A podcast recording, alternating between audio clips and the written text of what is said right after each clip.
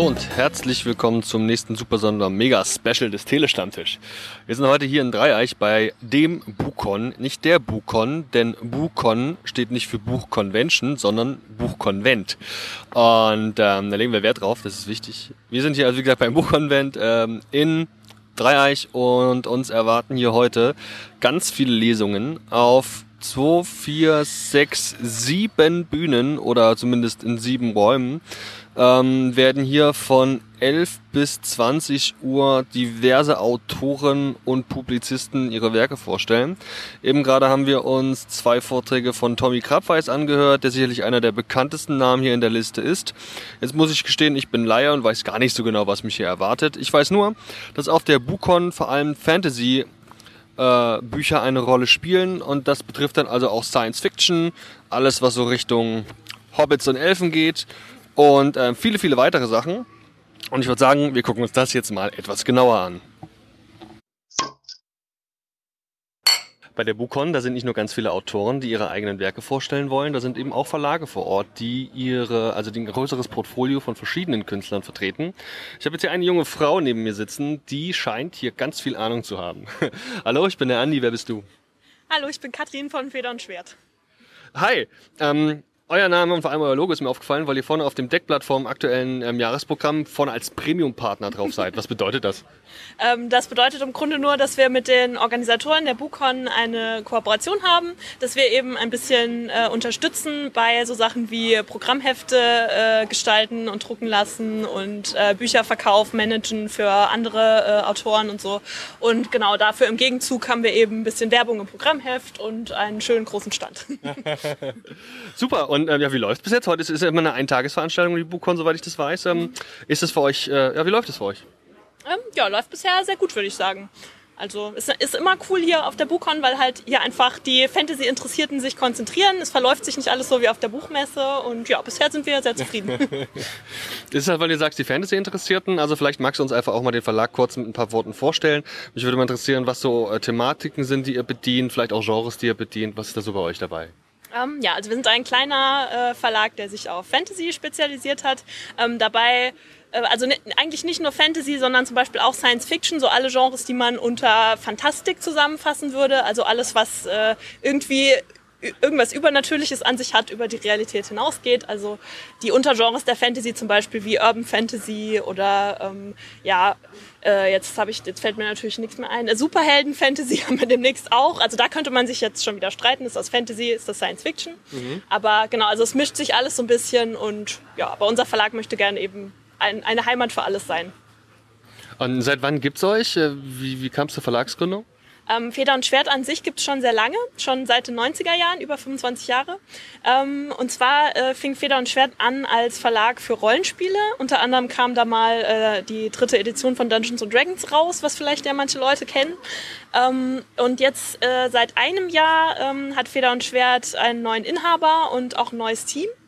Und ähm, ja, genau, ich habe einen, einen Absatz übersprungen. Feder und Schwert hat dann in der Zwischenzeit eben ist von den Rollenspielen weggegangen, hin nur noch Belletristik zu machen im Fantasy-Bereich und das machen wir jetzt auch weiterhin. Also auch das neue Team möchte gerne die ähm, Fantasy-Literatur weiterführen, weiter ausbauen, ähm, neue Zielgruppen vielleicht auch ansprechen.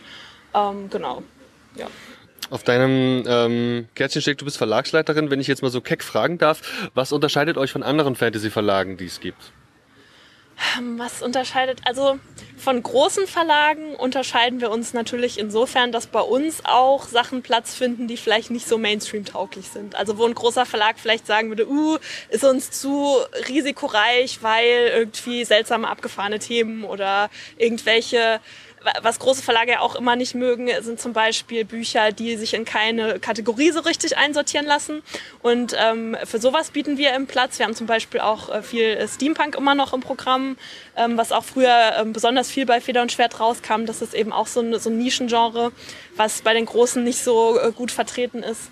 Ähm, ja, und von anderen kleinen Fantasy-Verlagen würde ich sagen, besonders unser Schwerpunkt auf Urban Fantasy. Also wir haben sehr, sehr viel äh, so Detektivgeschichten eher düsterer Art im Urban Fantasy Bereich im Programm. Okay, super. Ähm, parallel zum zu dem Bukon, ist ja der Bukon, ähm, ist ja natürlich eben gerade diese Frankfurter Buchmesse, auf der wir nun auch gewesen sind. Und da erschlagen einen ja förmlich die Verlage mit ihrem Komplettportfolio. Riesenstände, tausend Leute und das an einem Fachbesuchertag. Ähm, warum für euch die Buchcon? Warum nicht die Buchmesse? Das ist ziemlich schnell beantwortet. ja. ähm, einfach weil die Buchmesse für uns eigentlich eine Nummer zu groß ist, also äh, auch vom Kostenpunkt her gesehen und weil wir auch gerne auf der Buchcon sind, einfach weil es eine kleine gemütliche Veranstaltung ist, wo man sich auch, äh, wo man Zeit hat, sich mit seinen Kunden zu unterhalten, wo man Zeit hat, sich mit den Autoren zu unterhalten, wo auch die Kunden mit den Autoren sprechen können, eben wo halt alle zusammenkommen und ein bisschen mehr äh, Zeit und Raum äh, füreinander da ist, als auf der großen hektischen Buchmesse. Ähm, ja, und einfach weil wir hier viel, viel näher, würde ich sagen, an, ähm, an der Fantastik-Szene auch dran sind, also an den wirklich Hardcore-Fans auch. Auf der Buchmesse ist es einfach sehr, da verläuft sich vieles und man weiß auf, als Verlag auch nicht so genau, wird man jetzt überhaupt wahrgenommen oder nicht, mhm. wenn man jetzt so einen kleinen Stand da hat. Also, ja. Ist denn diese Hardcore-Szene oder eben auch die, ähm, das spezialisiertere Publikum, das, das ihr ansprechen wollt, oder seid ihr hier ähm, auf dem Bukon auch an, sag mal, an einer breiten Öffentlichkeit interessiert?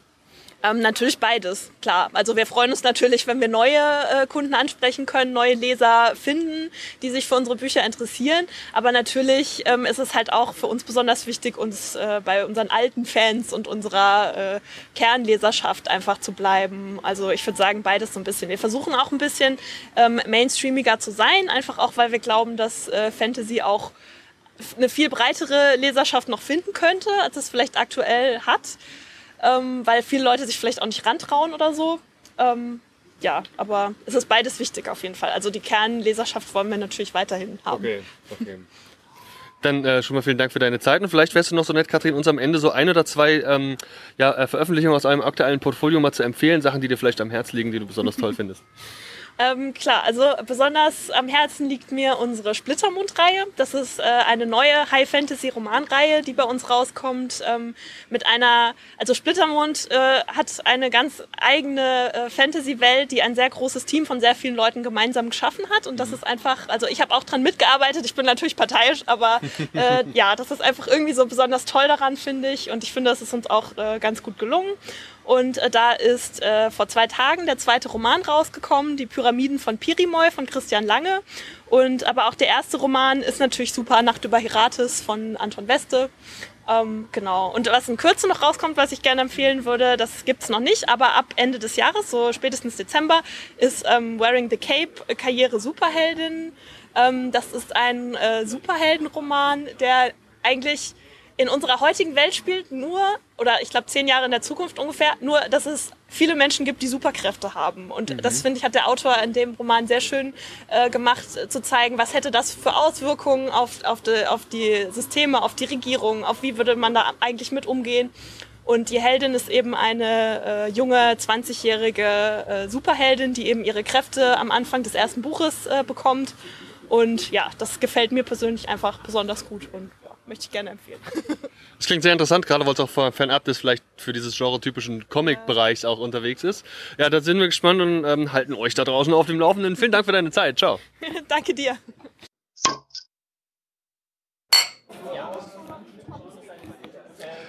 Wir stehen hier jetzt an einem Stand, der ähm, scheint eine Reihe, eine niegelnagelneue Reihe zu präsentieren mit dem Titel Ardeen. Sie ist ähm, sehr beeindruckend, ich wurde sofort angesprochen und ich dachte mir, da könnten wir uns ja mal drüber unterhalten. Hallo, ich bin der Andi, wer bist du?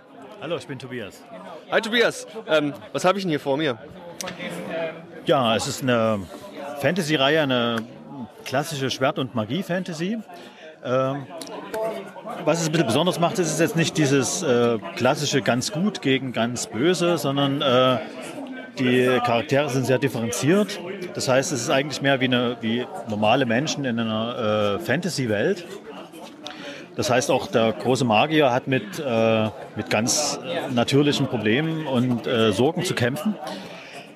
Genau, die Magie in dieser, in dieser Reihe ist äh, wie eine Art Wissenschaft zu betrachten. Also die, auch die großen Magier können nicht so verzaubern oder irgendwas, sondern die müssen das äh, erforschen, sich erarbeiten. Und äh, ja, alles beruht auf diesem Kreis der Magie mit den äh, zwölf, äh, zwölf Farben quasi, wo jeder, jede Ader, also sind zwölf Adern, die jeder äh, Magier hat oder haben kann, sagen wir es mal so, weil die Magier haben meistens nicht alle zwölf, manche auch nur eine oder zwei. Ah ja, so wie man das kann, keine Ahnung, Feuermagier, Eismagier, so in die Richtung, kann ich mir das so vorstellen? Genau, jemand, der nur die Ader Rot hat, der ist zum Beispiel ein Feuermagier und wird äh, quasi im Heer zum Beispiel zu, bei Kämpfen eingesetzt oder sowas. Okay. Genau, und ein, ein, ein großer Magier, also ein Obermagier, der hat dann schon deutlich äh, mehr Adern. Äh, und äh, in der Reihe ein bisschen geht es um diese, diese Ader Gold. Das ist diese Essenz der Magie, die da ganz oben. Äh, die ist seit den Drachenkriegen, die vor der Reihe stattgefunden haben, äh, ist diese Ader Gold ist quasi erloschen. Die gibt es nicht mehr. Und das ist ein bisschen ein Problem für die, für die großen Magier, weil äh, so gewisse für gewisse Zauber braucht man die eigentlich. Und man steigt quasi in diese Reihe über einen jungen Mann ein, der in dem Bergdorf aufwächst, fernab aller Magie und alles allem Magischen und äh, damit auch nichts zu tun haben will. Und durch einen Strudel der Ereignisse wird er quasi verschleppt und gerät in dieses Land Arden. Und dort wird entdeckt, dass der einen, äh, eine seltene magische Begabung hat. Und der Prinz Reiden, was der Herrscher des Landes ist, der steht unter so einem Bann, unter einem Fluch, äh, den er schon seit Jahren irgendwie loswerden möchte. Also er forscht so hin und her und merkt aber, ohne diese Art Gold kommt er nicht weiter.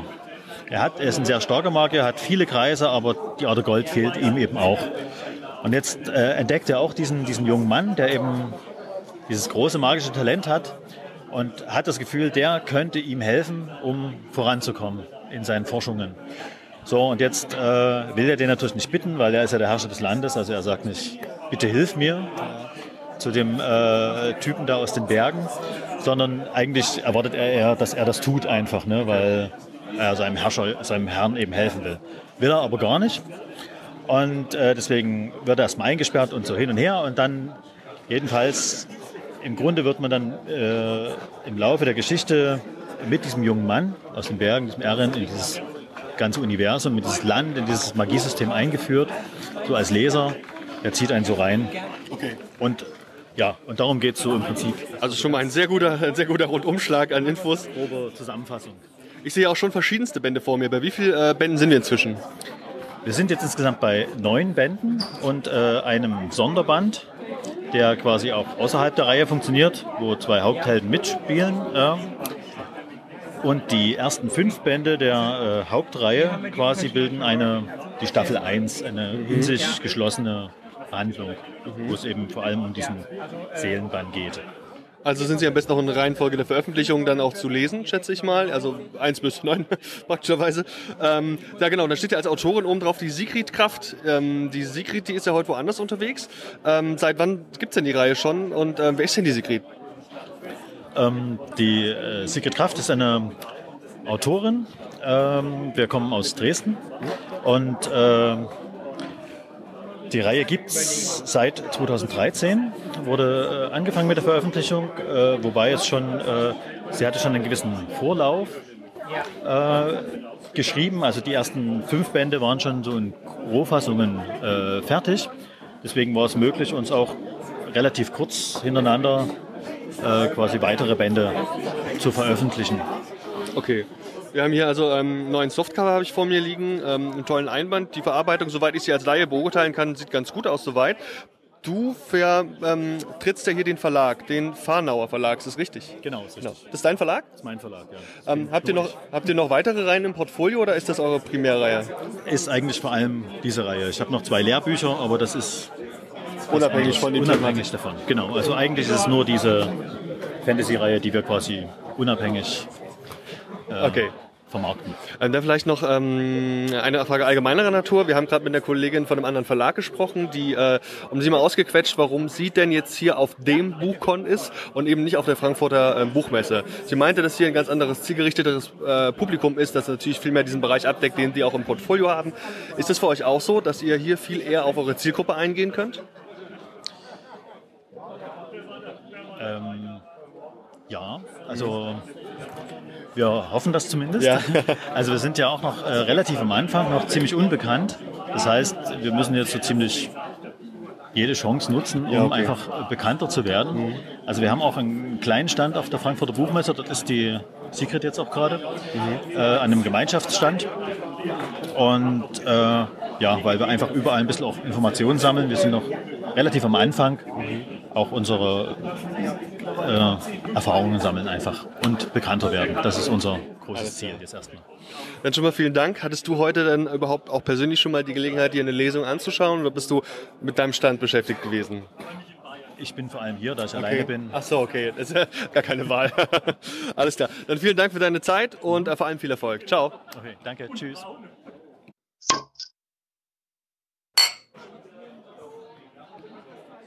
Bei unserer Interview-Polonaise hier auf dem Bukon in Dreieich wollen wir uns natürlich auch ein paar Künstler rausfischen ähm, und im Speziellen auch ein paar Autoren. Ich stehe hier vor einer Reihe, die lässt sich schwer lesen für mich. Armartin? Armartin? Armartin. Armartin. Ja. Und ähm, die sieht auf jeden Fall sehr interessant aus, könnte mich ansprechen. Hallo, ich bin der Andi, wer bist du? Ich bin der Matthias Leopold, ich bin der Autor der Reihe Armartin und ich betreibe dieses Hobbyprojekt im Prinzip schon seit knapp 30 Jahren. Das heißt, du bist Hobbyautor und machst es nebenbei, also zusätzlich zu deinem regulären Job. Ja, richtig. Im äh, ersten Leben sozusagen gehöre ich zu einem Ingenieurdienstleister, bin da im Vertrieb tätig und ja, äh, die Schreiberei, das ist halt äh, das Hobby von mir und seit drei, vier Jahren bin ich damit auch draußen am Markt, veröffentliche dann auch meine Bücher und mein Ziel ist halt, die komplette Reihe von neuen Büchern auf den Markt zu bringen. Okay, du hast also schon ein Grobkonzept für deine Serie. Vielleicht magst du uns die mal kurz mit wenigen Worten vorstellen, was den Leser da erwarten könnte. Ja, also es ist ein komplett neues äh, Science-Fiction-Universum, über das ich schreibe, bewusst äh, von äh, der Erde und unserem Zeitrahmen hier ausgelöst, damit ich mir ein paar Freiheiten nehmen kann, vor allem in der Technik beziehungsweise auch in den zeitlichen Ablauf. Es geht letztendlich um einen großen Kampf zwischen Gut und Böse, wie es denn häufig so ist.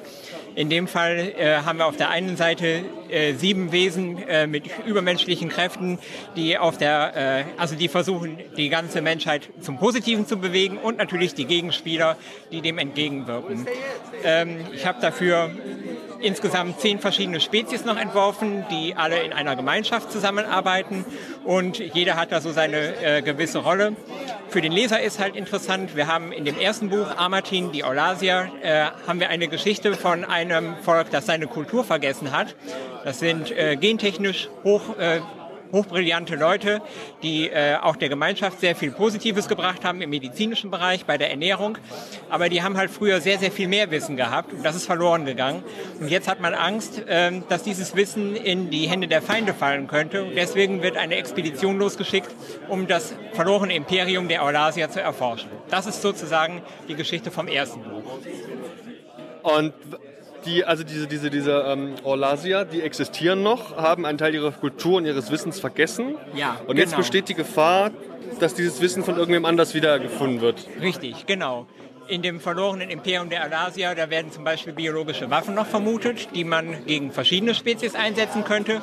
Und es gibt dort noch, noch fortschrittliche Waffentechnologien, die halt in äh, die Hände eines noch nicht ganz bekannten Feindes gelangen könnten. Und obwohl es der Gemeinschaft eigentlich wirtschaftlich gerade nicht so gut geht und das eigentlich nicht möglich ist, wird doch eine große Expedition auf die äh, Beine gestellt, um dieses Wissen halt zu sichern. Kannst du mir als Laien der ähm, Science-Fiction-Literatur vielleicht einen Hinweis geben, in welche Richtung das geht? Haben wir hier ähm, Einzelfiguren, die eine Rolle spielen? Gibt es eine Crew, wie es bei Star Trek zum Beispiel ist? Oder gibt es mehrere Parteien? Äh, wie, ist das, wie kann ich mir das vorstellen? Es gibt mehrere Parteien. Ähm, die eine Partei ist halt das Raumschiff Pulsar und die Besatzung. Da haben wir zum Beispiel den Kapitän Mesh, das ist ein Mensch. Ähm, der ist auch eine zentrale Figur in dieser ganzen Handlung. Äh, taucht auch in allen drei Büchern in äh, verschiedenen Formen dann wieder auf. Ähm, letztendlich äh, haben wir auch sehr viel Verschwörungsliteratur sozusagen mit drin. Äh, es werden also immer wieder die verschiedenen Völker gegeneinander ausgespielt. Es tauchen Parteien auf, die vielleicht zunächst dubiose Rollen darin spielen. Also es ist relativ vielschichtig. Sehr gut. Ähm, genau, und dann, habe, dann sehe ich hier, das sind aktuell gibt es wohl drei Ausgaben, eine Kurzgeschichtensammlung und zwei einzelne Romane. Ist das richtig? Ja, das ist richtig. Die Kurzgeschichtensammlung, das ist halt ein Teil von den insgesamt 30 Kurzgeschichten, die ich mittlerweile auf meiner Webseite amati.net angebe. Und die beiden vorliegenden Bücher, die Eulasia und die Auserwählten, das ist, äh, sind die ersten beiden Bände einer Trilogie, wo dann der Abschluss nächstes Jahr im Herbst auf der Buchcon erscheinen wird, wenn alles gut geht. Und dann habe ich im Prinzip die Epoche damit abgeschlossen und dann kann ich mich um andere Epochen kümmern. Sehr gut. Ähm, was ist dieses S Nostra, was hier als Verlag steht? Ist, ist das der Verlag vermutlich, ne?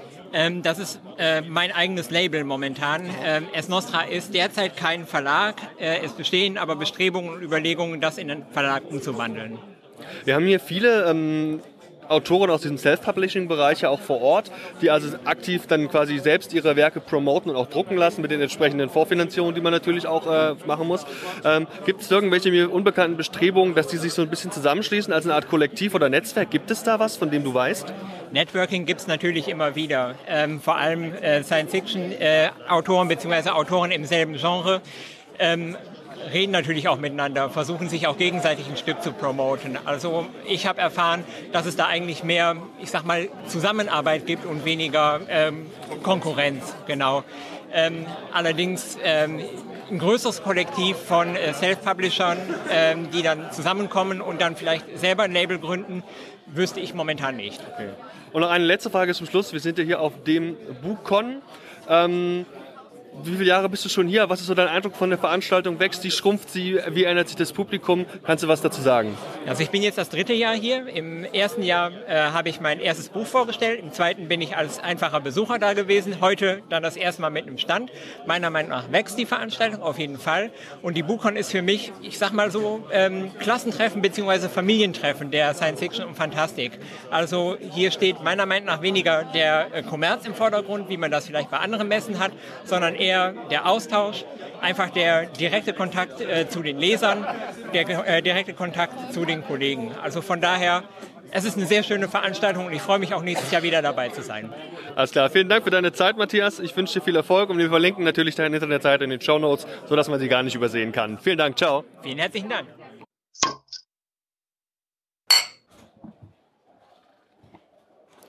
Hier auf dem Bukon, auf dem 32. Bukon in Dreieich sind nicht nur Autoren, hier sind auch Leute, die gut zeichnen können und sich auch so ein bisschen in dieser Fantastik-Szene, also zumindest aus optischer Sicht, auch bewegen. Und ich bin hier auf eine junge Frau gestoßen, der äh, die ihr Artwork ausstellt, das doch recht düster aussieht. Ähm, hallo, ich bin der Andi. Wer bist du? Hallo, ich bin die Elif Siebenpfeifer. Die Elif Siebenpfeifer. Ähm, hi Elif. Ähm, was genau zeigst du uns denn heute hier? Das ist dein Portfolio, richtig? Äh, ja, genau. Das ist eine Auswahl meiner Arbeiten für verschiedene Verlage und Kunden. Ich mache relativ viel für Rollenspiele, ähm, insbesondere für das Schwarze Auge und sonst auch für viele verschiedene Fantastik-Verlage äh, ja, und Autoren und was da so zu mir kommt. Ist das für dich ähm, noch Hobby oder ist es schon was, wo du dann irgendwie auch von lebst? Das ist tatsächlich mein Hauptberuf seit fünf Jahren. Ich mache nichts anderes mehr, außer Bilder malen. Oh, das freut mich zu hören. Und ähm, was für Themenbereiche deckst du da ab? Und sind es immer diese fantastischen Sachen? Ähm, hauptsächlich. Also das Problem ist ein bisschen, wenn man mit einer Schiene anfängt, dann wird die natürlich auch mehr gefragt, ähm, weil man eben das im Portfolio hat. Ich mache sehr viel klassische Fantasy, einfach ähm, eben diese Mittelalter-Schiene, die man so kennt. Ähm, aber auf Nachfrage auch gern andere Sachen, also Sci-Fi oder Cyberpunk, was, was da eben so gefragt wird. Und da mache ich auch gerne Abstecher in andere Genres. Also bist du da vor allem für Privatkunden aktiv oder ist es auch so, dass irgendwelche Leute auf dich zukommen, Werbeagenturen, die gerne für irgendeinen Flyer was hätten oder vielleicht auch für ein CD-Cover? Ähm, ja, das sind ganz unterschiedliche Kunden. Ich mache auch was für Werbeagenturen. Ich habe zum Beispiel Illustrationen für einen Pferdefutterautomaten mal gemacht. Oder ähm, jetzt gerade für Bürobedarf arbeite ich gerade auch nebenbei. Aber sonst auch einfach, wie gesagt, äh, Verlage aus dem Fantastikbereich und auch Privatkunden. Da ich relativ viel Rollenspielsachen mache, habe ich auch viele Rollenspieler, die dann ihre Charaktere von mir zeichnen lassen oder auch ihre ganzen Gruppen. Okay. Klingt sehr gut und sieht auch vor allem fantastisch aus, soweit ich das als Laie natürlich beurteilen kann. Ähm, ja, also vielleicht kannst du uns mal so ein, zwei Sachen rausfischen, von denen du selbst sagst, äh, das sind Sachen, die sind dir besonders gut gelungen oder die werden viel gefragt. Was ähm, kannst du uns denn so nahelegen? Ja, ich guck gerade mal. Ähm, mal. Was sehr gerne gesehen wird, sind natürlich sehr detailreiche, volle und auch bunte Bilder. Hier haben wir zum Beispiel zwei Bilder, die sehr gerne ähm, gekauft und auch sehr gerne angesehen werden, weil einfach sehr viel drauf sind, äh, drauf ist. Das ist einmal das Cover für ein äh, DSA-Abenteuer Wächter der Feenpforte. Ähm, das ist jetzt auch gerade erst erschienen, obwohl das Bild schon seit zwei Jahren fertig ist. Ähm, und zum anderen ist das ein äh, ja, von Japan, vom, vom feudalen Japan inspiriertes äh, Motiv für ein äh, britisches Tabletop-RPG, das ähm, Ronin Hood heißt, passenderweise. also es ist tatsächlich eher so die Robin Hood-Story in mhm. Japan angesiedelt. Und äh, da habe ich halt so eine schöne ähm, kitschige Szene für malen dürfen, die sehr sehr beliebt irgendwie ist. Sehr schön. Ähm, immer wenn wir für geekbiz.de oder für den Telestammtisch Zeichner interviewen, dann ist mir immer ganz wichtig zu wissen, wie die Leute eigentlich arbeiten. Also ähm, ist das ja alles mit Bleistift vorgezeichnete Sachen? Machst du das komplett am PC? Wie kolorierst du? Vielleicht kannst du uns mal so kurz ein bisschen was sagen, wie deine Arbeit so abläuft. Ja, also ich mache zwar manchmal noch grobe Skizzen mit Bleistift, aber ansonsten ist das meiste wirklich digital. Ähm, ich habe mir Anfang letzten Jahres mal den Luxus eines äh, Display-Tablets geleistet, auf dem ich direkt vorzeichnen kann und das äh, macht schon so viel Spaß, dass man schnell, äh, schwer wieder von wegkommt. Ähm, das heißt, ich benutze, äh, ich arbeite mit Photoshop und zeichne dann tatsächlich auch die Skizzen digital vor. Ähm, bespreche dann erstmal den, den, groben Bildaufbau mit dem Kunden und danach kommt dann erstmal ganz grob die Farbe raus, rauf und dann wird Stück für Stück ausgearbeitet, einfach drüber gemalt, bis es gut aussieht. Okay, super gut. Ähm, dann ist mir eine Sache aufgefallen. Ich habe ein bisschen auf deiner Visitenkarte rumgeschaut, ja. dass du nicht nur auf Facebook, Instagram unterwegs bist, sondern vor allem auch auf Twitch. Was machst du auf Twitch? Ich mache tatsächlich einmal die Woche oder zweimal, wenn ich es schaffe, äh, Studienstreams. Das heißt, ich ähm, mache mit anderen Zeichnern, die mir zuschauen, zusammen Übungen, um gemeinsam besser zeichnen zu lernen. Mhm. Ähm, da zeichnen wir eben von Fotos ab oder machen auch sonst andere Übungen, die sich, die sich gut eignen, um äh, die eigen, eigenen Fähigkeiten zu verbessern. Und äh, ansonsten äh, streame ich auch immer mal wieder äh, Commissions, Privataufträge, an denen ich arbeite und die eben nicht irgendwie ähm, unter NDA stehen, das heißt, die ich nicht, äh, noch nicht zeigen darf. Ja, genau. Ja, cool. Ähm, genau, du bist ja heute auch auf der Bukon. Ja. Auf dem Bukon. Das fällt mir so schwer. Ich glaube, ja. da bin ich nicht der Einzige. Ähm, auf dem Bukon. Ähm, warum? Warum bist du nicht auf, äh, also was ist das Besondere am Bukon? Warum lockt es dich gerade hierher und gibt es vielleicht auch andere Veranstaltungen, wo du anzutreffen bist? Äh, ich bin vor allem relativ viel auf Rollenspiel-Cons zu treffen. Also ähm, es gibt ja hier in Dreieck in der gleichen Location nochmal die Dreieck-Con, das ist dann die Con. Ne? Mhm. ähm, und auch auf der RPC bin ich regelmäßig zum Beispiel. Und es ist einfach so, dass ich dadurch, dass ich eher im Fantastikbereich arbeite, auf den Buchmessen nicht so viel verloren habe, habe ich das Gefühl. Die ganzen großen Verlage können damit immer nicht so viel anfangen.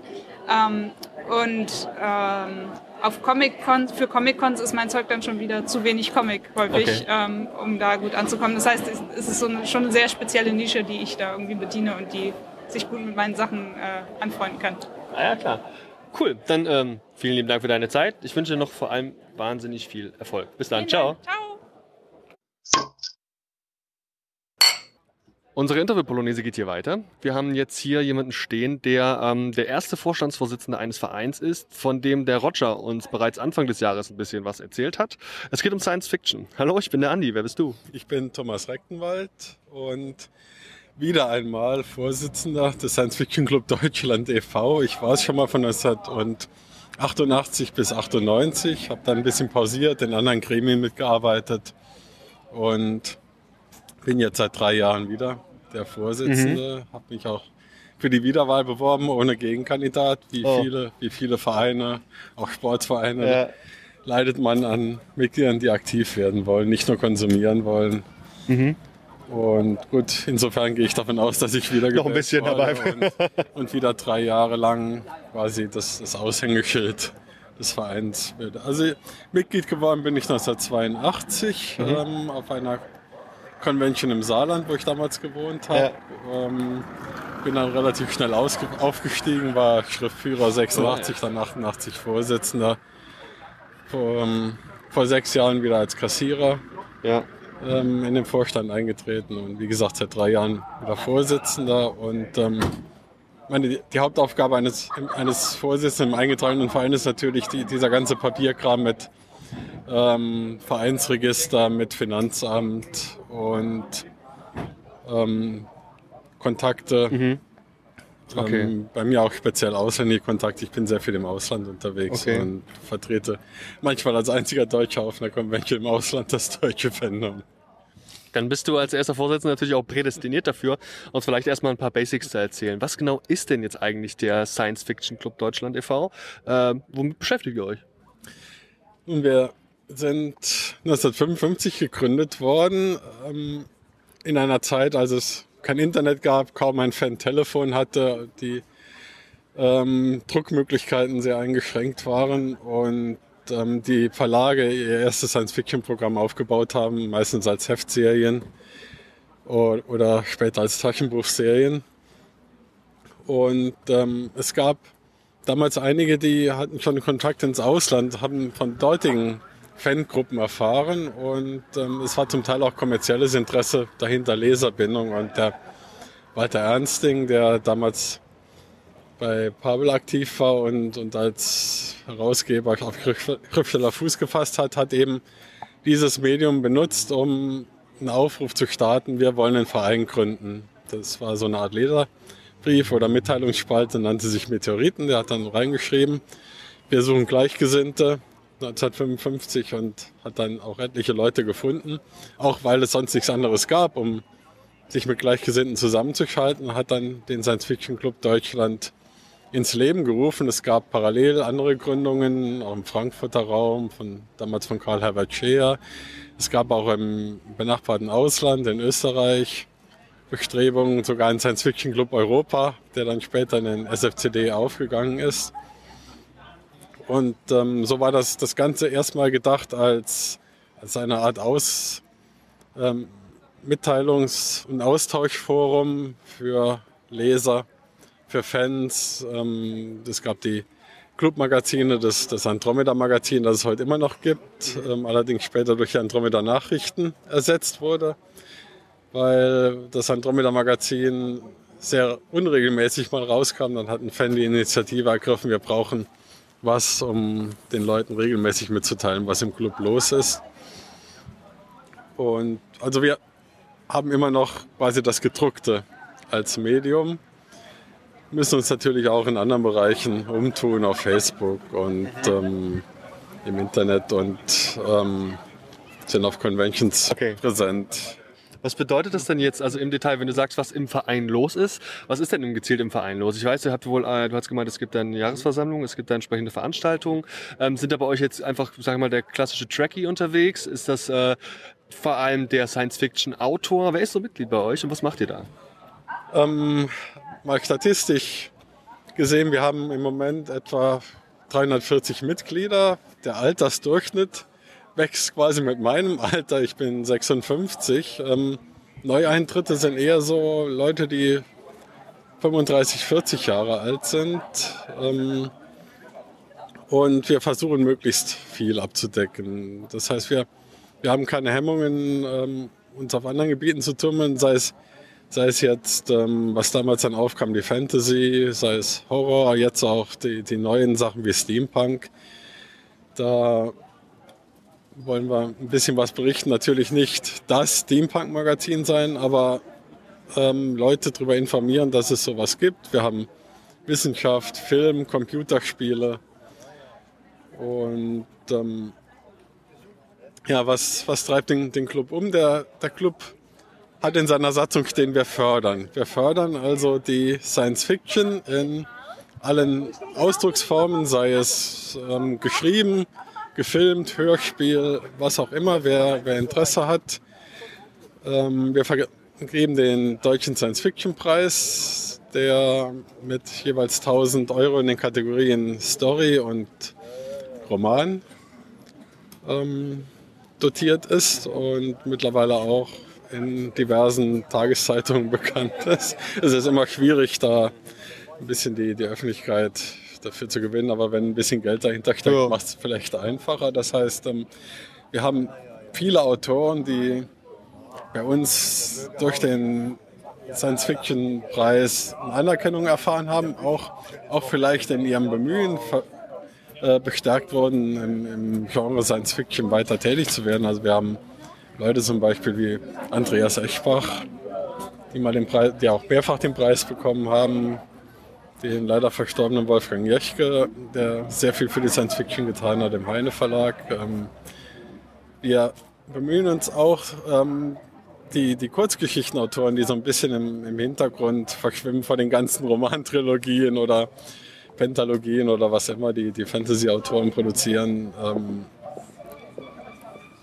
zu präsentieren, indem wir sagen, also ähm, Roman ist gut und schön, aber Kurzgeschichte ist ein eigenes Genre, ist auch etwas, ähm, was man nicht so verachten sollte. Sagen, naja, das sind ja nur ein paar Seiten, aber da steckt manchmal mehr Mühe dahinter als in so einem 800-Seiten-Roman. Und ähm, deswegen bin ich immer dafür gewesen, dass wir sagen 1000 Euro für den Kurzgeschichtengewinner, 1000 Euro für den Romangewinner. Und wenn, wenn sich zum Beispiel jemand an uns wendet und, und sagt, ich, ich schreibe gerade an einer Magisterarbeit, ich brauche Informationen, könnt ihr mir irgendwas vermitteln. Mhm. Solche Sachen. Wir, wir haben unser Kontaktformular und dann, das geht dann an den Vorstand, wenn da jemand was reinschreibt. Ich sehe dann also, wofür sich die Leute interessieren. Ich habe gerade eine Anfrage aus Korea bekommen, nach dem WorldCon in Helsinki, wo ein koreanischer, ähm, ich weiß jetzt nicht, ist er professionell oder semi-professionell tätig, ähm, eine Website mit internationaler Science Fiction aufbaut, um vielleicht auch mal seine Landsleute darauf hinzuweisen, was ist denn außerhalb. Der hat mich angeschrieben, dem habe ich ähm, etliche Informationen geschickt. Das kann sich also jetzt auch zu einer Korrespondenz entwickeln. Und Schön, ja. in, insofern, wir, wir haben eben in Deutschland den Vorteil, wenn, wenn jemand was sucht, es, es gibt ja den, den berühmten Spruch da damals von einem, ich glaube von Henry Kissinger, wenn ich bei der EU anrufen will, welche Telefonnummer muss ich wählen, aber wenn jemand sagt, wenn ich in Deutschland was über Science Fiction erfahren will, wo muss ich da anklopfen und das sind halt wir Okay. und wir können notfalls eben weiterhelfen. Und soweit ich das weiß, habt ihr auch sehr engagierte Mitglieder. Also in dem Roger, den wir schon kennengelernt haben, drin ist ein Herr, der Robert, glaube ich, seine Vogel. Kann das sein? Robert Vogel. Genau. Den habe ich ähm, letztes hab ich kennengelernt, Anfang des Jahres als Vortragender bei der Luxor Fantastik. Den werden wir uns heute auch nochmal vors Mikro zerren. Auch ähm, nicht nur eine, der eine wahnsinnige Expertise mitbringt, sondern auch ja auch einen guten Draht zu diversen ähm, TV-Produktionen hat und da wo auch teilweise als Statist unterwegs war. Ähm, wo wir gerade von Serien reden. Ähm, wir sind auf geekwiz.de total begeistert von der aktuellen Star Trek Discovery ähm, Serie, auch wenn sie sicherlich umstritten ist und vielleicht auch nicht das klassische Star Trek. Was ist deine Meinung dazu? Oh, ich muss sagen, außer diversen Kritiken habe ich noch nicht viel drüber Okay. gelesen. Also ich habe ähm, bei Telepolis ist ein längerer Artikel erschienen, der ähm, von, von Markus Hammerschmidt, übrigens auch ein Gewinner des Deutschen Science-Fiction-Preises mal, ähm, der sehr kritisch damit umgeht, indem er sagt, dass es im Grunde Retros wirft. Das Ganze zurück. Ich werde es mir mal irgendwann ähm, auf DVD oder Blu-ray ansehen. Also insofern, andererseits, äh, es sind erst, glaube ich, zwei Folgen gelaufen. Man weiß nicht, bei Next Generation, die haben zwei Jahre gebraucht, um, um richtig in die Gänge zu kommen. Und insofern, man sollte nicht allzu früh sein, in Anführungszeichen Vorurteil fällen. Alles klar. Ähm, ja, also bei euch steht das Fördern und Netzwerken, soweit ich es verstanden habe, ein bisschen auch im Fokus. Ähm, wie kann ich denn bei euch beitreten? Wie kann ich euch überhaupt erstmal kennenlernen? Ähm, Gibt es vielleicht Möglichkeiten, euch live irgendwo anzutreffen? Also der, der schnellste Weg vom quasi sich aus, wäre sfcd.eu. Dort gibt es halt gut Bürokratisches wie die Satzung, aber auch ähm, Hinweise darauf, was wir machen, ähm, unsere Publikation. Man, man kann sich vieles auch als PDF ähm, runterladen und quasi erstmal reinschnuppern. Ähm, weil die 45 Euro decken halt die Druckkosten ab und ein bisschen was an sonstigen Ausgaben, die wir haben. Es gibt 30 Euro für Leute mit äh, Vermindertenbeitrag, also Studenten, Arbeitslose oder Zivildienstleistende, wie auch immer ohne eigenes Einkommen dasteht. Es gibt eine Familienmitgliedschaft, wenn Ehepartner noch mit rein will und ein Stimmrecht haben will für 15 Euro. Man findet uns im, im Grunde auf, auf allen größeren Veranstaltungen in Deutschland, die sich mit der SF Literatur beschäftigen, auch im, im Großraum Frankfurt oder bis runter Speyer, Mannheim. Ähm, haben wir auch Tische auf, auf Veranstaltungen, die ähm, SF tangieren, also Modellbauausstellungen, dann Technikmuseum Speyer oder, Okay. oder ähnliches. Ähm, und man, man kann jeden von uns im Vorstand direkt anschreiben, nachfragen. Insofern Genau. Alles klar. Dann äh, danke ich dir vielmals für deine Zeit, Thomas. Ich wünsche einem noch viel Erfolg und hoffe noch viel von euch zu hören. Vielen Dank. Ciao. ich bedanke mich auch. Auf Wiederhören. Wir haben uns wieder rausgesetzt, weil hier draußen einfach ein bisschen mehr Ruhe ist als da drin. Und ich habe hier erneut eine junge Frau neben mir sitzen und diese junge Frau, die leitet einen Verlag. Oder ist da zumindest Chefin oder irgendwas anderes in der Richtung. Und ähm, sie hat ähm, ganz, ganz viele Bücher im Programm, die mir vor allem wegen ihres Artworks auf dem Cover aufgefallen sind. Es gibt unterschiedliche Themen und das wollen wir uns jetzt mal ganz genau angucken. Hallo, ich bin der Andi, wer bist denn du? Ich bin die Grit vom Artscript Fantastik Verlag. Der Name ist Programm. Wir machen fantastische Literatur, die aber auch ähm, ja grafisch ansprechend sein soll. Ich bin selber Grafikdesignerin. Ich mache die meisten Artworks selber, also die, die Cover mache ich selber. Ich hole mir dazu dann immer gerne Fotografen oder Illustratoren dazu, die dann schöne Bilder für mich machen, äh, damit sich das Ganze halt so ein bisschen ab, absetzt von ja, dem Mainstream, der halt gerne Stockfotografien nimmt, die, die halt wiederverwertet werden können und ist dann ein bisschen blöd, wenn man ein Cover hat, wo äh, wo das Bild halt schon von drei anderen Verlagen verwendet wurde. Das Buch kenne ich. Da, genau. Und ähm, ja, wir sind spezialisiert auf Dark Fantasy, Steampunk und haben jetzt ganz, ganz frisch mit dabei Space Fantasy.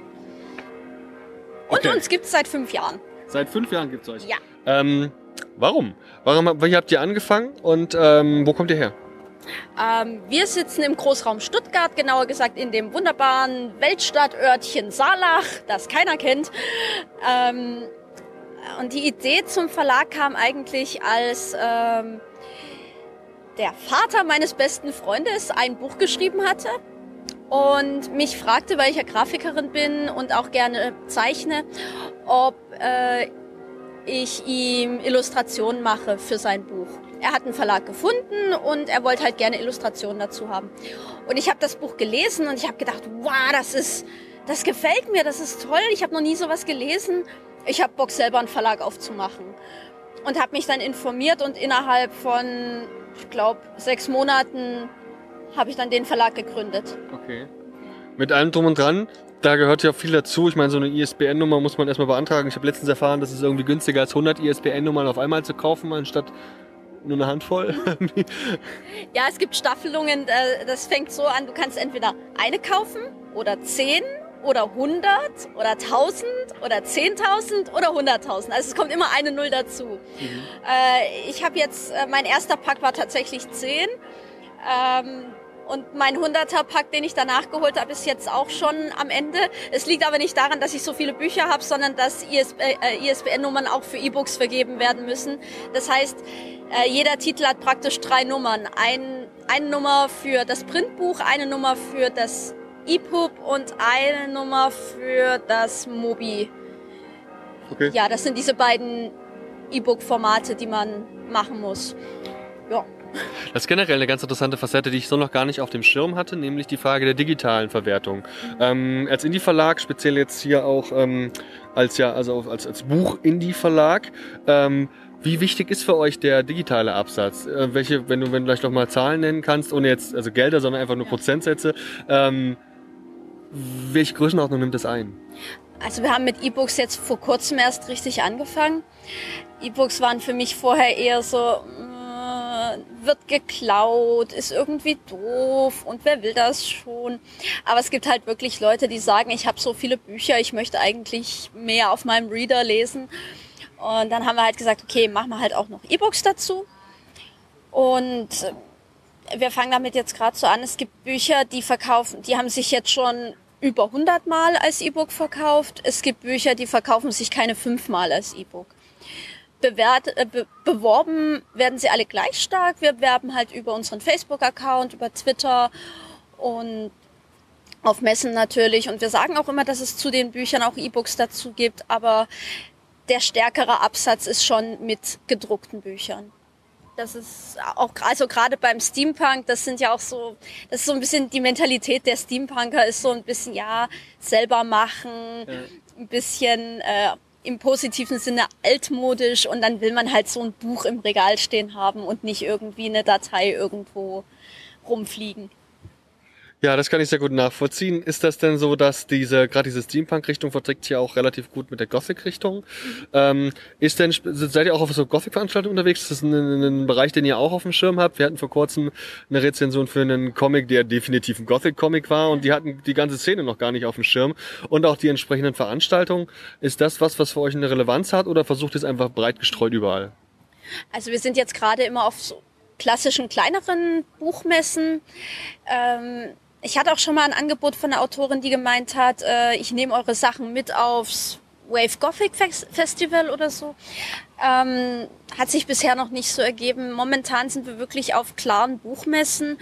Ich habe zum Beispiel auch schon gemerkt, dass äh, wir brauchen gar nicht erst auf eine, zum Beispiel auf eine Comic-Con gehen, weil die Leute, die auf die Comic-Con gehen, die möchten halt Comics. Und Wenn die, überhaupt. Wenn überhaupt. Oder halt äh, Grafiknovellen oder sie wollen John Barrowman treffen. Und ähm, wenn du halt dann kommst mit einem Stand voller normaler Bücher, in Anführungsstrichen, äh, dann sagen die, ja, wo sind denn die, die Comics? Und da habe ich mir gedacht, nee, da gehe ich auf die Comic-Con dann lieber als Besucher und habe Spaß und suche Illustratoren und bin dann lieber wirklich auf kle- kleineren und größeren Buchmessen dann mit den Büchern direkt vertreten.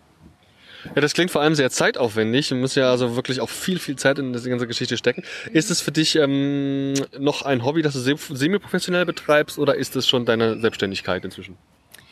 Ähm, also ich habe noch einen Brotjob nebenher, der halt meine ja, mein Lebensunterhalt noch abdeckt, aber ich merke schon, dass es langsam knapp wird, weil der Verlag wirklich immer mehr Zeit in meinem Leben einnimmt und ich merke, dass ich für den Brotjob immer weniger Zeit habe.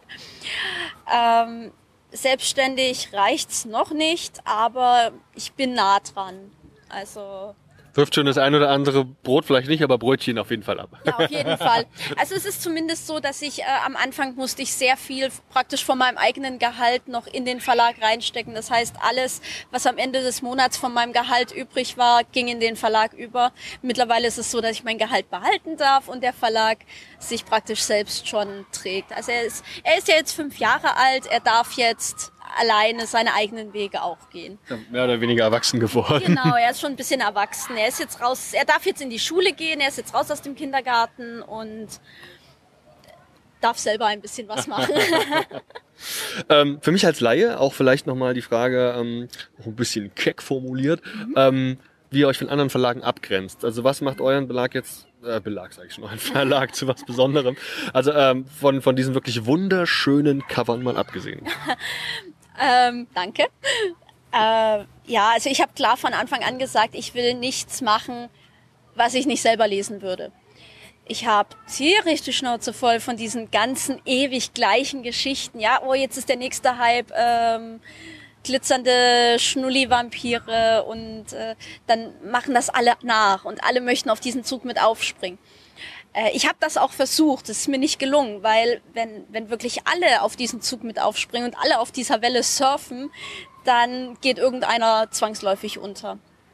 Na klar gibt's auch Leute, die mit der Welle schwimmen können und da mit Erfolg haben, aber ich habe dann irgendwann gesagt, ich möchte eigentlich die sein, die selber die Welle macht. Und habe halt gesagt, ich möchte Sachen machen, die mir gefallen, die ich gut finde. Und es ist mir egal, ob es ähm, Indie ist, also ob es halt einfach, äh, es, die meisten meiner Bücher sprechen nur eine kleine Gruppe von Leuten an, aber diese Gruppe kauft dann auch. Und das ist halt was anderes, wenn man jetzt sagt, ich mache jetzt sowas, was so massentauglich ist, so Mainstream-Sachen eben, äh, die mir dann zwar nicht gefallen, aber die dann, weiß der Geier, eine ganze Horde 14-jähriger Mädels kauft, weil sie es so süß finden. Und nee, also ich möchte schon Sachen machen, die mir gefallen, wo ich auch wirklich dahinter stehen kann und dann eben auch auf einer Messe wie dieser stehen kann und sagen kann, dieses Buch kaufen Sie, weil es geil ist und weil der Autor nebendran steht oder so. Ähm, und dann kann man, ich kann das dann für mich viel besser vermarkten und viel besser promoten und den Leuten halt anpreisen, als wenn es jetzt irgendwas wäre, wo ich sage, ja, sie können es kaufen, es ist ganz großer Scheiß und 20 Autoren haben es schon vorher geschrieben, aber wenn sie unbedingt möchten, dann Muss ich keins sagen. tun sich keinen Zwang an, ne? Machen sie mal. Ja. Ja, ähm, ja gerade die Autoren, die ja eben jetzt hier auch zum Teil dann heute anwesend sind, äh, wo man es in Signaturen vermutlich auch abholen kann und äh, auch eben das ein oder andere Buch kaufen. Wer sucht ihr denn grundsätzlich noch Autoren, die für euch tätig sind? Und wenn ja, wer kann sich bei euch melden? Sollte ich ein fertiges Produkt haben, eine Produktidee, eine ganze Reihe? Was ist vielleicht am besten geeignet? Also momentan sind wir voll bis 2021. ähm, ich nehme grundsätzlich gerade keine Manuskripte mehr an, weil, wie gesagt, wir sind ziemlich voll. Es ist auch das Problem, dass ich so die ersten drei Jahre habe ich gesagt, ja, schickt mir, schickt mir, schickt mir. Ich brauche ja Sachen, ich möchte ja gucken. Und es ist meistens so, dass von 100 Einsendungen eine passend ist. 50 fallen schon mal raus, weil die Leute einfach das falsche Genre haben, weil sie Fantasy lesen und denken, oh Fantasy, ja hier äh, mein Herr der Ringe Buch oder hier Drachen, Elfen, Orks und das ist halt nicht meine Richtung. Also fallen die schon mal raus. Der, dann gibt's Sachen, die sind nicht so gut geschrieben, die möchte ich nicht haben und dann gibt's Sachen, die passen halt aus irgendwelchen Gründen nicht. Und wenn von 100 Stück einer passt, dann ist das ein Erfolg. Aber das sind dann halt 100, die ich durcharbeiten muss und das ist sehr, sehr zeitfressend. Mhm. Und deswegen mache ich sehr viele Anthologien, also Kurzgeschichtensammlungen. Das sind Ausschreibungen, wo ich sage, schickt mir was ein zum Thema Vampire und Cocktails oder Absinth, Feen und sowas. Und dann kriege ich natürlich auch 100 Einsendungen teilweise ähm, suche dann halt zehn oder zwölf oder dreizehn raus. Die kommen dann zusammen in eine Kurzgeschichtensammlung und werden dann veröffentlicht. Aber dann habe ich schon mal Kontakt zu Autoren. Und sehr oft ist es jetzt schon passiert, dass aus diesen Kontakten, aus diesen Kurzgeschichten, die die Leute geschrieben haben, dann Romane wurden, weil viele Leser dann gesagt haben, wow, diese eine Kurzgeschichte, die war richtig gut, gibt's da einen Roman ja. dazu? Und wenn das dann mehrmals kommt und die Leute mehrmals sagen, dass ein bestimmter Autor oder ein bestimmter Schreibstil ihnen total gut gefallen hat, dann gehe ich auch direkt auf die Autoren zu und dann sage ich, hättest du Lust, mir mit diesen Figuren einen Roman zu schreiben? Und das ist jetzt zweimal sehr ähm, erfolgreich passiert. Und da habe ich gesagt, na, das ist eigentlich für mich die bessere Art der Autorenakquise, weil es weniger aufwendig ist als eben ja, da zu sitzen und um die 100 Manuskripte durchzuarbeiten, wo am Ende vielleicht eins rauskommt, vielleicht aber auch nicht. Gerade diese ähm, Filterung von diesen 100 Manuskripten, die du bekommst, erfordert ja auch eine gewisse Expertise. Du musst wissen, was da auf dich zukommt, was sich verkauft, unter welcher Zielgruppe. Und ähm, nicht, dass ich Plan hätte, aber es klingt immer so, als müsste man ungefähr wissen, wie der Markt funktioniert und was sich überhaupt lohnt. Äh, wie bist du zu dieser Expertise gekommen? Du hast gemeint, du hast angefangen, weil der Vater eines Freundes. Das klingt nicht so, als wärst du aus der Branche. Nein, also eigentlich bin ich Grafikdesignerin, sta staatlich geprüfte Grafikdesignerin. So, das ist die konkrete Bezeichnung. Ähm, aber ich habe eigentlich, wo ich vor fünf Jahren mit dem Verlag angefangen habe, überhaupt keine Ahnung von Verlagswesen, von der deutschen Fantastikszene oder sonst irgendwas gehabt. Ich habe einfach gedacht, ich mache das und ich guck mal, was auf mich zukommt. Und mittlerweile glaube ich, dass ich die deutsche Fantastikszene ganz, ganz gut verstehe. Ähm, und ich weiß auch, wie viele Bücher ich von was drucken kann, dass ich am Ende nicht auf einem Stapel von tausend Büchern sitzen bleib, wo ich nicht weiß, wo ich damit hin muss. Ähm, aber jedes, jeder neue Titel ist natürlich ein Risiko. Jeder neue Titel kann ein super Erfolg werden, kann aber auch ein absoluter Flop werden. Und da muss man natürlich vorsichtig kalkulieren. Mittlerweile kann ich das. Mittlerweile habe ich tolle Druckereien als Partner, wo ich mhm. sagen kann, von dem Titel machen wir jetzt mal nur 100 und gucken, wie es läuft. Und dann können wir ja immer noch nachdrucken, wenn es richtig gut läuft. Und von dem Titel, da machen wir mal 300, weil da gibt es schon ein paar Vorbestellungen und da ist äh, das Interesse groß. Da kann man mal ein bisschen mehr drucken. Aber das sind natürlich auch alles Erfahrungswerte, die ich gemacht habe. Ne? Am Anfang so, kein Mensch kennt mich. Oh, lass uns 500 Stück von allen Titeln drucken. Ja, dreimal darfst du raten, was noch in meinem Keller liegt. ähm, ja, das ist dann halt, ja, man das macht dann halt keine 500er Auflagen mehr und ja, zumindest nicht am Anfang. Okay, das sind also die Erfahrungen, die du da gesammelt hast im Laufe dieser fünf Jahre. Ähm, vielleicht noch kurz zum Schluss. Ich habe jetzt hier die Rückseite deines äh, aktuellen Katalogs, ist das hier, vor mir liegen. Und neben altbekannten Adressen wie natürlich Facebook und deiner Internetseite taucht hier auch ein Link zu YouTube auf. Was macht ihr da auf YouTube? Äh, ich habe dieses Jahr leider noch gar nichts auf YouTube wieder gemacht, aber ich werde demnächst damit anfangen.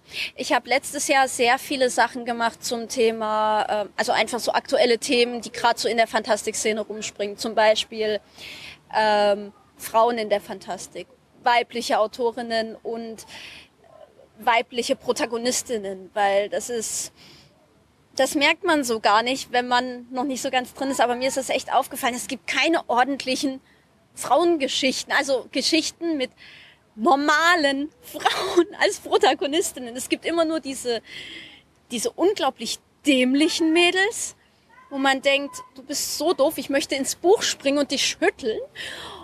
oder diese, ja, es ist so ein bisschen die Heiligen und die Huren. Und dann hast du halt diese Mädels, die dann wirklich nur durch die Gegend poppen und äh, ja, das ist ein bisschen komisch. Es gibt, es ist, es ist wohl sehr schwer, auch für weibliche Autoren, selbst weibliche Figuren zu schreiben, die abnehmbar sind, also die die wirklich real wirken und nicht irgendwie gekünstelt oder irgendeinem Klischee entsprechen oder ähm, das liegt aber auch daran, dass wir sehr, sehr viele männliche Vorbilder haben und nicht so arg viele weibliche Vorbilder. Das, bei, bei, bei Kinderbüchern zum Beispiel ist das dann Pippi Langstrumpf ist zum Beispiel ein starkes Mädel, das man als Vorbild haben kann.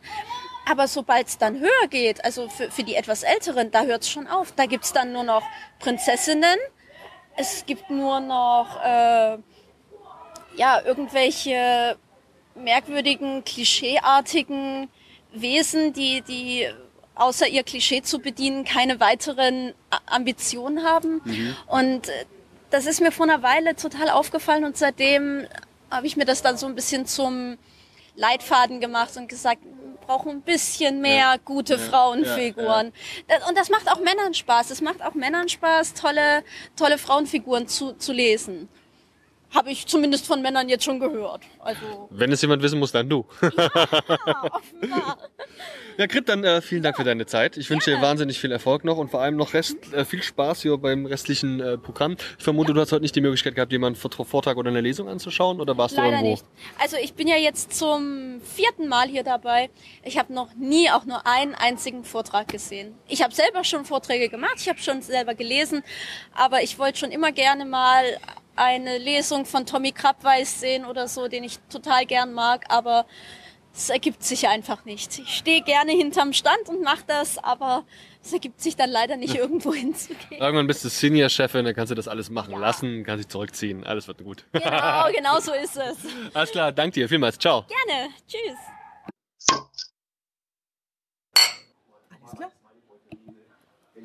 Der nächste Verlag, um den wir uns heute kümmern wollen, trägt den wunderschönen Titel Arunia Verlag. Und ich bin am Stand vorbeigelaufen, mir fielen vor allem die Cover auf, die ähm, auf den ersten Blick recht düster wirken. Das muss nicht zwangsläufig bedeuten, dass das Gothic-Geschichten sind, aber hübsch sind sie. So viel kann ich sagen. Und ähm, habe eben auch schon einen Rundumschlag bekommen von einem der anwesenden Künstler. Aber jetzt sprechen wir zunächst mal mit der Verlagschefin. Hallo, mein Name ist Andi, wer bist du? Mein Name ist Friederike Krein und ich bin die Verlegerin und Gründerin zusammen mit zwei anderen Leuten. Ähm, ja, hi. Der äh, Aronia Verlag. Was, was ist das für ein Verlag? Was macht ihr so? Also wir machen fantastische Literatur. Ähm, seit 2013, 10.3.2013 haben wir den Verlag gegründet.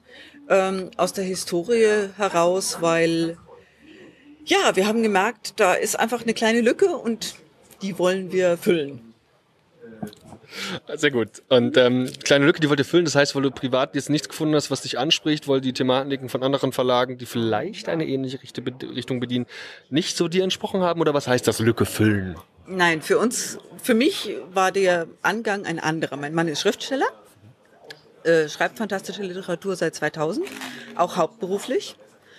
Und wir haben halt festgestellt, oder ich habe gemerkt bei ihm, dass die großen Verlage es alles von der Richtung, von ihrer Richtung aus angehen. Das heißt, sie gehen zu den Agenturen, sie gehen zu den Schriftstellern und sagen, hm, Vampire gehen gerade besonders gut, schreib mir mal was mit Vampiren. Und auf Seite 2, 5 und 23 muss dann irgendwo eine Kussszene kommen. Und von dem her, also sie, sie sagen, das läuft, das verdient gerade Geld, also schreib mir das mal. Und es ist nicht mehr so, wie es früher war, dass die Autoren einfach das schreiben können, was aus ihrem Herzen rauskommt, was sie haben wollen, was sie, die Geschichten, die aus ihnen raus wollen. Ich kenne es von meinem Mann eben auch, als er mit Elfenmond mit seinem Erstling angefangen hat. Das war ursprünglich ähm, eine Hintergrundgeschichte für einen Rollenspielcharakter. Und er wollte, diese Geschichte musste einfach erzählt werden. Und die hat er geschrieben und die ist großartig geworden. Die haben wir erst im, über Book on Demand selber rausgebracht. Mhm. Und das sind die Geschichten, von denen ich gemerkt habe, die werden viel zu wenig geschrieben. Und ich kenne halt sehr viele Autoren und allen geht es genauso, dass sie eben sagen, die Geschichten, die ich eigentlich schreiben will, die nimmt mir keiner ab. Das sind Ladenhüter.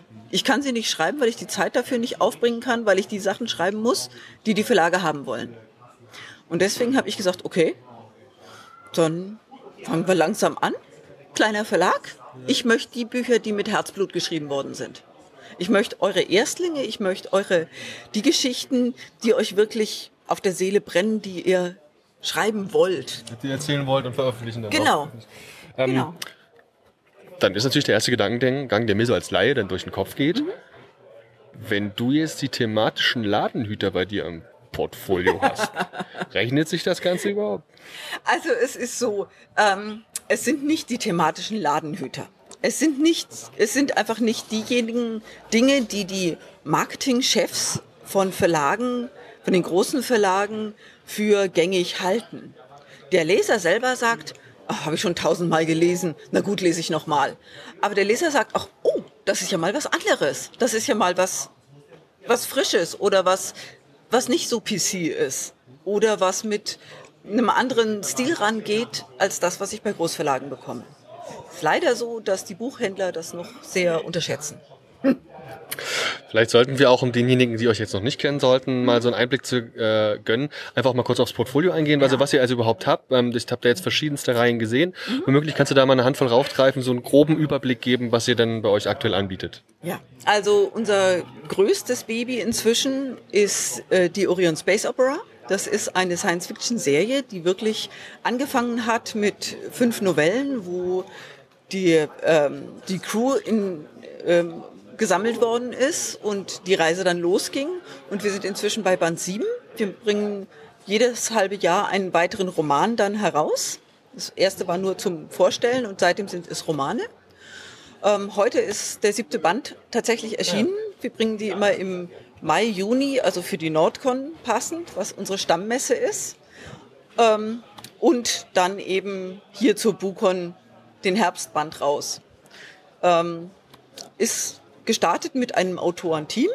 Im Moment sind sie nur noch zu zweit, weil es ist nicht ganz einfach, wenn man einen gewissen sich aufeinander abstimmen muss, was die Story angeht, was also es gibt eine große Wiki dazu auch für die Schriftsteller, die mitschreiben. Das ist die Orion Space Opera. Dann haben wir ähm, unterschiedliche, also wir haben eine Vampir-Reihe mit unterschiedlichen Schwerpunkten, also humorvolle Vampirsachen, Dark Vampirsachen, also nichts mit Glitzer. ähm, und auch ein bisschen Vampirerotik. Okay. Ja, das, ich hatte das gerade schon angesprochen im Gespräch mit deinem Mann, der ja dann auch Autor ist, ähm, dass mir bei, ich weiß nicht woran das liegt, aber häufig bei den Covern und auch bei den Thematiken immer wieder diese Gothic-Szene einfällt, die sich da super für anbietet. Ich habe ähnliche, Ja. ähnliche Gespräche heute schon bei anderen Verlagen geführt. Ist es ähm, so, dass ihr in der Zielgruppe auch so ein bisschen, sag ich mal, ähm, gerichteter auf so auf so Szenen eingeht oder freut ihr euch über einfach querbeet jeden, der der Querbeet. kommt? Äh, oder oder geht ihr vielleicht keine Ahnung gezielt dann auch Veranstaltungen, die jetzt zum Beispiel die düstere Szene betreffen? Nicht. so. Nein, nein, weil wir haben halt auch humorvolle Sachen. Wir haben ähm, Steampunk, wir haben Fantasy, wir haben auch Kinderbücher. Ähm, also nein, kein, kein düsteres Genre. Mhm. Romance haben wir auch. ja, ja. Ja, und vor allem gerade ein, ein, ein wirklich aktuelles Thema, wo regelmäßig in verschiedensten ähm, äh, Medien was kommt, äh, nämlich Steampunk. Ähm, was ist das denn für eine Reihe? Ähm, das ist eine Reihe mit unterschiedlichen Romanen. Das ist also nicht so, dass wir ähm, da eine Reihe haben, die von immer den gleichen Autoren ist, sondern es ist einfach klassische Steampunk. Ähm, klassisches Steampunk bedeutet was? Also was ist dann, also vielleicht kannst du so ein bisschen, ein bisschen auf die Inhalte ganz kurz eingehen. Klassische, klassischer Steampunk ist für mich ähm, vom Setting her ähnlich wie ähm, London 19. Jahrhundert, so viktorianisches London, genau, vom Setting her ungefähr. Aber es darf gerne auch Fantasy-Elemente haben und es darf entweder ein bisschen darker sein oder eben auch sehr humorvoll. Das ist vollkommen unterschiedlich. Es ist auch da die Freiheit für den Autor, das ist mir immer sehr, sehr wichtig. Möglichst wenig Grenzen setzen, außer dass wir sagen, wir möchten eine gewisse Qualität. Darauf wollte ich jetzt nämlich auch noch kurz zu sprechen kommen, denn du sagst, ihr wollt eine gewisse Qualität. Ähm, sucht ihr aktuell Leute, die euch was schicken? An was habt ihr überhaupt Interesse? Oder seid ihr auch schon, wie andere Verlage das heute sagten, gefühlte zehn Jahre in die Zukunft verplant? ähm, ähm, gibt es Leute, die sich bei euch melden sollten, weil sie vielleicht in eure Richtung passen? Ähm, also es ist so, wir bringen sehr viele Sachen zuerst mal als E-Books auch raus und machen dann spezielle Titel oder auch spezielle Reihen, die wir dann nicht als Softcover machen, sondern als Hardcover. Wir drucken Hardcover, immer mit farbigen Innengrafiken, ähm, weil wir festgestellt haben für uns selbst, E-Book kann man schön mitnehmen, nimmt man in den Urlaub mit. Das ist eher so dieses, ich sag mal vom Lesen her, ein Fastfood-Lesen. Und es gibt die Leute, die Haptiker, die gerne eben Hardcover haben wollen, die was Schönes ins Regal stellen wollen, die es riechen wollen, sehen wollen. Und insofern, ähm, wir sind zwar vom Verlagsprogramm her eigentlich bis Mitte 19 dicht, aber so ein Roman braucht auch eine Weile, bis er fertig geschrieben ist, bis er lektoriert ist, die Grafiken dazu erstellt sind, der Satz dazu erstellt ist. Und wir beschränken uns nicht komplett in dem, was wir als äh, als E-Book rausbringen. Mhm. Da rutscht immer noch mal wieder ein Titel rein oder es verzögert sich ein anderer Titel.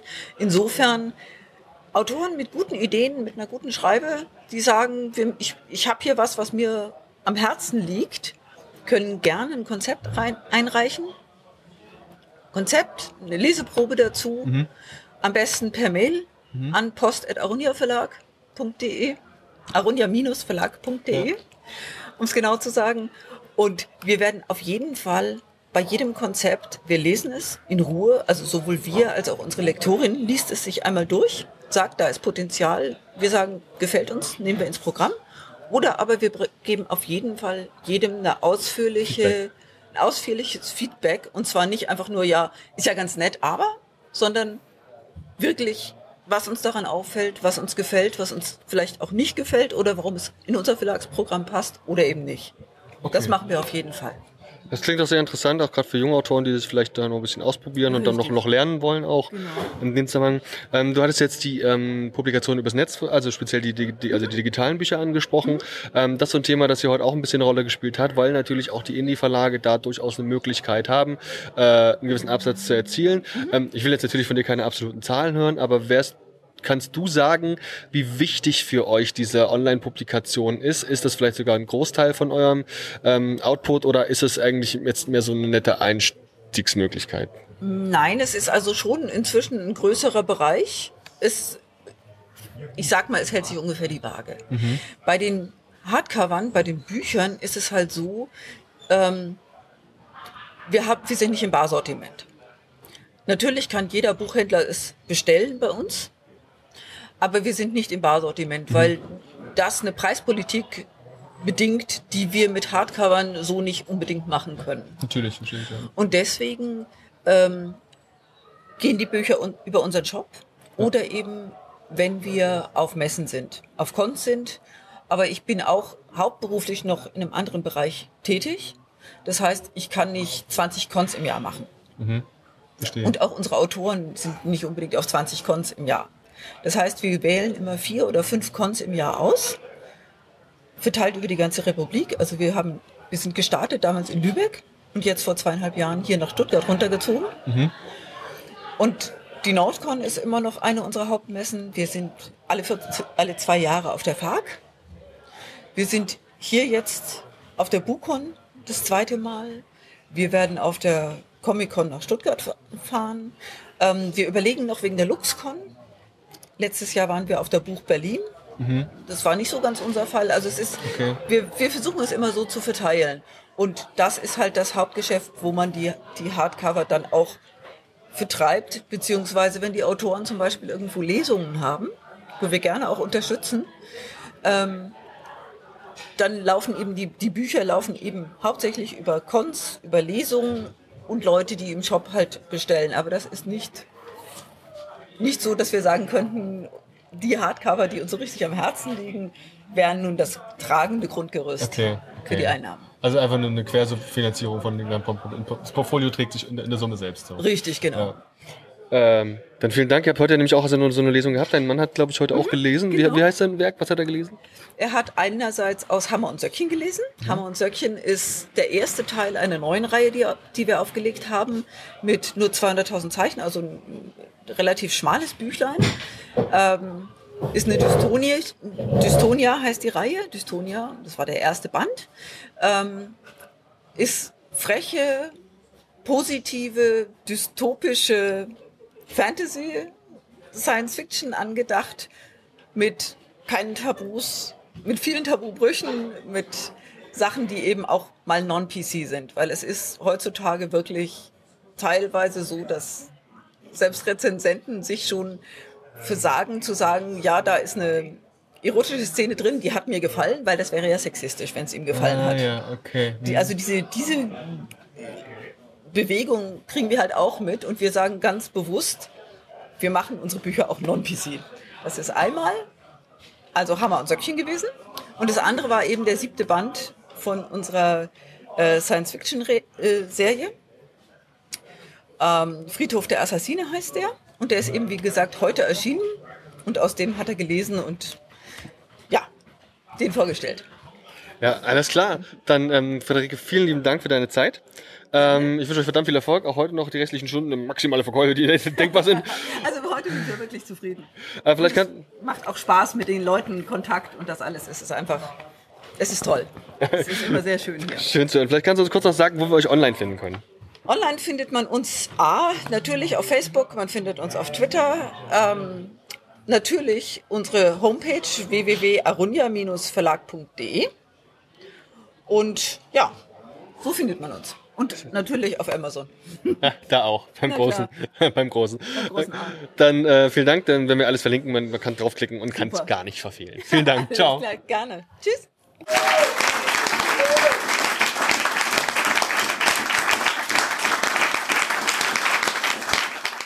Aber was, was das, das Wichtigste an dem Ganzen, entschuldige Tommy, das ist gerne, sehr gerne, äh, ist das, das hier.